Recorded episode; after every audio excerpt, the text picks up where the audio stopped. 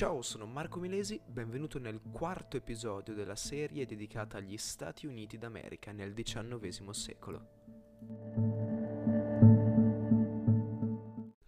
Dopo aver visto lo scoppio del conflitto, della guerra di secessione americana nell'ultimo episodio, oggi vi parlo della conclusione del conflitto, delle sue conseguenze e, alla fine dell'episodio, dello sterminio degli indiani. Durante la guerra, il presidente Abraham Lincoln ha l'occasione di rafforzare il potere presidenziale tramite i decreti legge, in americano, cioè per gli americani, ordini esecutivi, e attraverso il suo ruolo di commander in chief dell'esercito, ovvero comandante strategico a tutti gli effetti delle truppe. Vengono promulgate da Lincoln stesso una serie di acts volti a scoraggiare e a mettere in cattiva luce e anche a rendere più difficile la vita dei sudisti attraverso, ad esempio nel caso dell'Homestead Act, la concessione di terreni anche piuttosto grossi a persone che di fatto non avevano questa grande possibilità economica. Infatti pensate che questo Homestead Act incoraggiava la piccola proprietà agricola contro quindi i grandi latifondisti del sud e concedeva ben 160 acri di terra per appena $10 di tassa, 5 anni di coltivazione su quel terreno inclusa la residenza, e poteva richiederla questa proprietà la poteva richiedere chi non aveva mai combattuto il governo federale, inclusi gli schiavi liberati dal proclama di emancipazione, proclamato, cioè diciamo così, promulgato soltanto un anno dopo, circa il 1 gennaio del 1863, e questo proclama di emancipazione dichiarava liberi gli schiavi dei ribelli sudisti. Avete capito la locuzione particolare, cioè schiavi dei ribelli sudisti, ovvero tutti quanti gli schiavi che non avessero deposto le armi e avessero riconosciuto fedeltà all'Unione e non alla Confederazione, avrebbero ottenuto lo stato di freed men, ovvero schiavi liberati.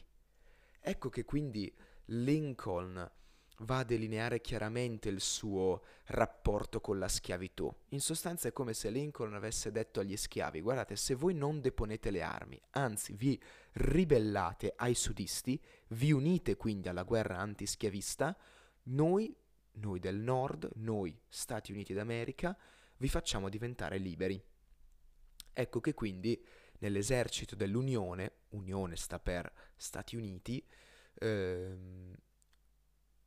a questo esercito si unirono ben 186.000 neri e il conflitto quindi acquista un carattere marcatamente antischiavista.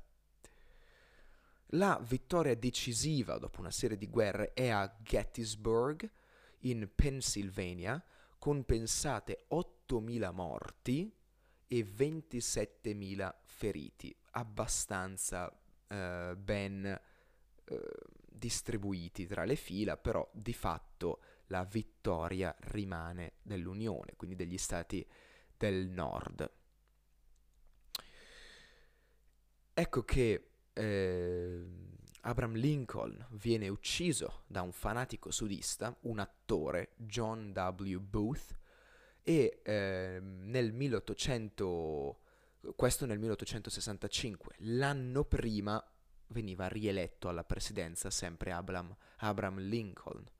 A questo punto Ulysses Grant riesce a vincere contro Robert Edward Lee e di fatto si giunge alla pace, cioè alla promulgazione di 3 emendamenti della guerra civile, i cosiddetti Three Civil War Amendments in americano.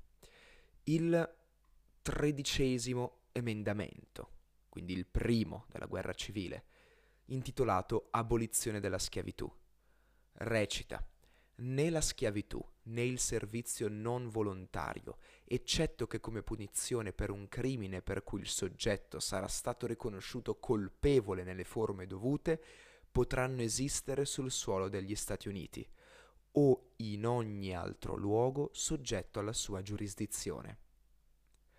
14° emendamento, intitolato Cittadinanza. Recita: tutte le persone nate o naturalizzate negli Stati Uniti e soggette alla loro giurisdizione sono cittadini degli Stati Uniti e dello Stato in cui risiedono. Nessuno Stato emanerà o darà vigore ad alcuna legge che restringa i privilegi e le immunità dei cittadini degli Stati Uniti.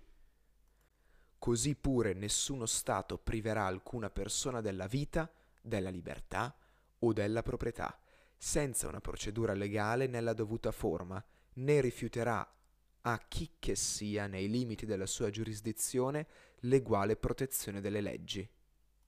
Ecco che quindi, volendo fare un paragone con quanto detto precedentemente, la famosa sentenza tra lo schiavo Dred Scott e il landlord, ovvero il magnate della terra Sandford, viene in un certo senso abolita.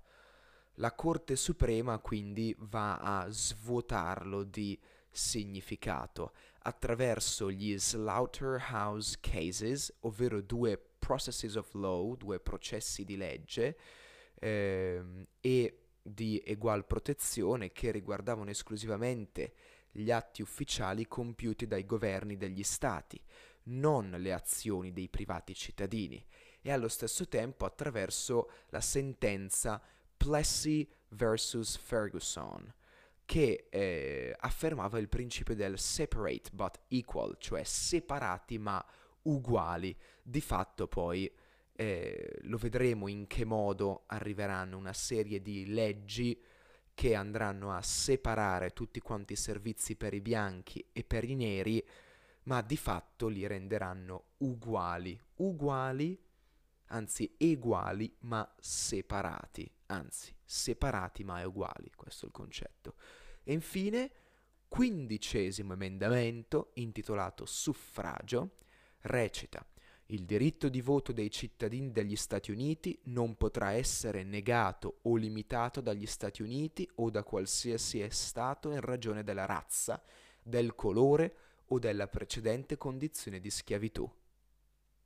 Soltanto nel 1920, parlando di diritto di voto, il 19° emendamento riconoscerà il voto alle donne, quindi c'è ancora una lunga strada da fare. A Lincoln subentra Andrew Johnson, un politico di origine sudiste, viene scelto da Lincoln stesso come vicepresidente durante il suo secondo mandato presidenziale per volontà di mediazione. Ed ecco che nasce la cosiddetta Reconstruction Era, che va dal 1863 al 1877, a seguito proprio della guerra di secessione. Vengono approvate una serie di norme che limitano l'accesso alle cariche pubbliche degli ex leader dei confederati, quindi sempre una sorta di minorità degli stati del sud. Molti repubblicani del nord si trasferiscono al sud per guidare le amministrazioni locali, grazie proprio a queste norme che limitavano l'accesso alle cariche pubbliche degli ex leader dei confederati. Si coalizzano i repubblicani del nord con i cosiddetti sclawags, ovvero i bianchi del sud antischiavisti, e i freedmen, ovvero gli schiavi liberati, attraverso il proclama di emancipazione. Ecco che i sudisti sono costretti a emigrare in Brasile. Johnson a questo punto tenta di mediare con il potere delle classi dirigenti del Sud. Proprio per questo motivo i repubblicani cercano di metterlo sotto impeachment, ovvero cercano di incriminarlo, e a causa principalmente della rimozione del segretario della guerra non autorizzata dal Senato. Il provvedimento contro Johnson di impeachment non passa al Senato per un voto ovvero 35-19, serviva la maggioranza dei 2/3 e, ripeto, per un voto non si raggiunge. Johnson esce vittorioso ma fortemente indebolito e infatti a fine mandato gli succede Ulysses Grant, che insomma, ex comandante militare, per tutti gli anni della sua presidenza manterrà il Sud sotto occupazione militare. Considerate che Ulysses Grant rimarrà presidente dal 1869 al 1877 e soltanto nel 1884 i democratici riusciranno a far eleggere un presidente, Grover Cleveland. Parlando del Sud, purtroppo la Reconstruction Era di fatto non favorisce la modernizzazione del Sud e di conseguenza Dixieland sarebbe il Sud schiavista, anzi ex schiavista, precipita nel sottosviluppo, nel conservatorismo socioculturale e lentamente tutte quante le vecchie elite riprendono le leve del potere locale e quindi piano piano al Sud la situazione rimane uguale. Nascono una serie di clan religiosi come il più famoso, il Ku Klux Klan, che affermava, che credeva in un cristianesimo fondamentalista, credeva nella supremazia della razza bianca e quindi organizzarono una serie di discriminazioni e di violenze ai danni dei neri. Ad ogni modo, ecco che si arriva ad una condizione di apparente pace, tra virgolette.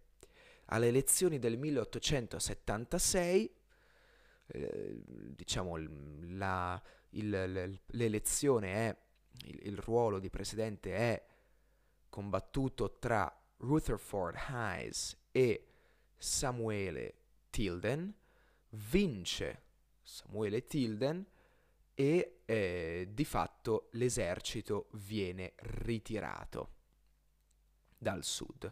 Il Sud a questo punto, sempre per via di quel processo di cui vi ho accennato prima, delle elite che ritornano piano piano in possesso del potere locale, adotta una politica segregazionista, il famoso Jim Crow System.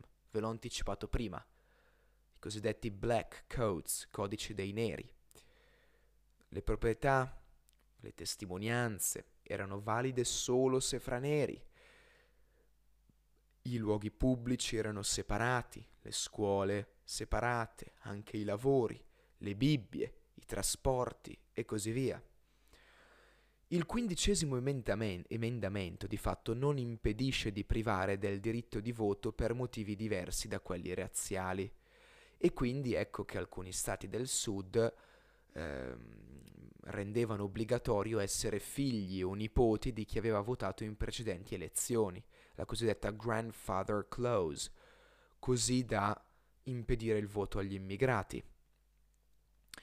Bisognava saper leggere e scrivere, cosa che purtroppo molti dei neri o immigrati non sapevano.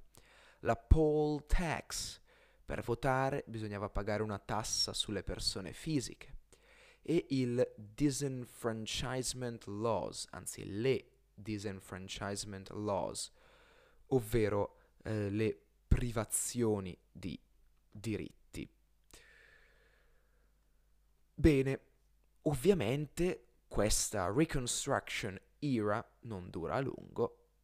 Ben presto si cade nella Civil Rights Era, in realtà circa 100 anni dopo, insomma dal 1954 al 1968, tutto parte con la manifestazione di dissenso di Rosa Parks, che su un mezzo di trasporto pubblico si rifiuta di cedere il posto ad un bianco. Successivamente si ebbero ben 381 giorni di boicottaggio dei mezzi pubblici e questa serie di, insomma, di, come si può dire, di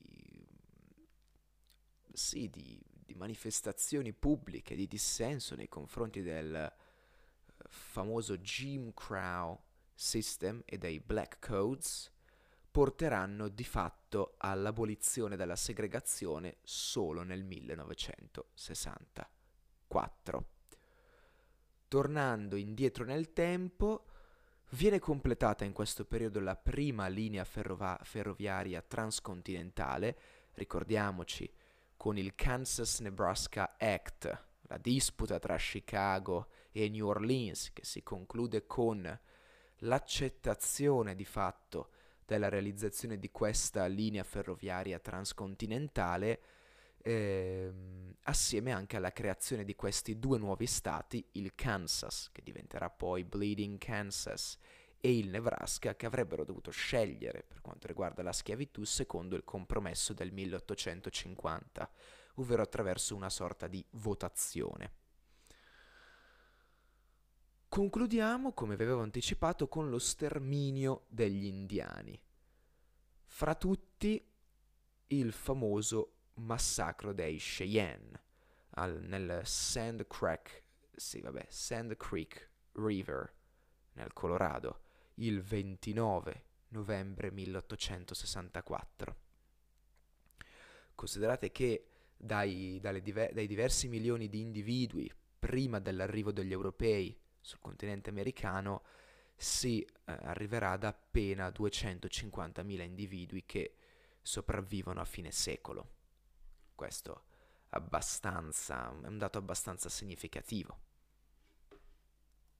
Gli americani, anziché scagliarsi direttamente contro gli indiani, che nel frattempo si erano armati sia tramite le poche conquiste contro gli americani che gli consentivano approvvigionamento di armi e munizioni, ma anche grazie a vere e proprie armi rudimentali costruite dagli indiani, di conseguenza gli americani preferivano in qualche modo logorarli piano piano tramite ad esempio lo sterminio dei bisonti, che viene pianificato e di fatto porterà dai 13 milioni di esemplari nel 1860 a poche centinaia nel 1890. Tra i tanti sterminatori di bisonti ricordiamo Buffalo Bill, ovvero William F. Cody, che ne uccide ben 4.000 in 4 anni, una media di 1.000 all'anno.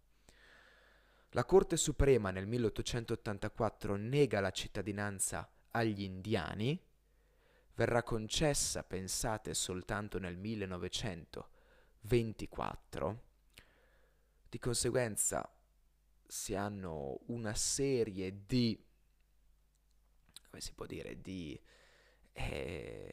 altri scontri, di battaglie morali, battaglie civili combattute anche all'estero, non soltanto negli Stati Uniti e non soltanto dagli indiani, e si arriverà, come già detto, nel 1924 alla concessione della cittadinanza americana anche agli indiani. Grazie mille per avermi ascoltato, ci vediamo nel prossimo episodio, che non so ancora di quale argomento parlerà. Ad ogni modo, grazie mille, alla prossima. Ciao!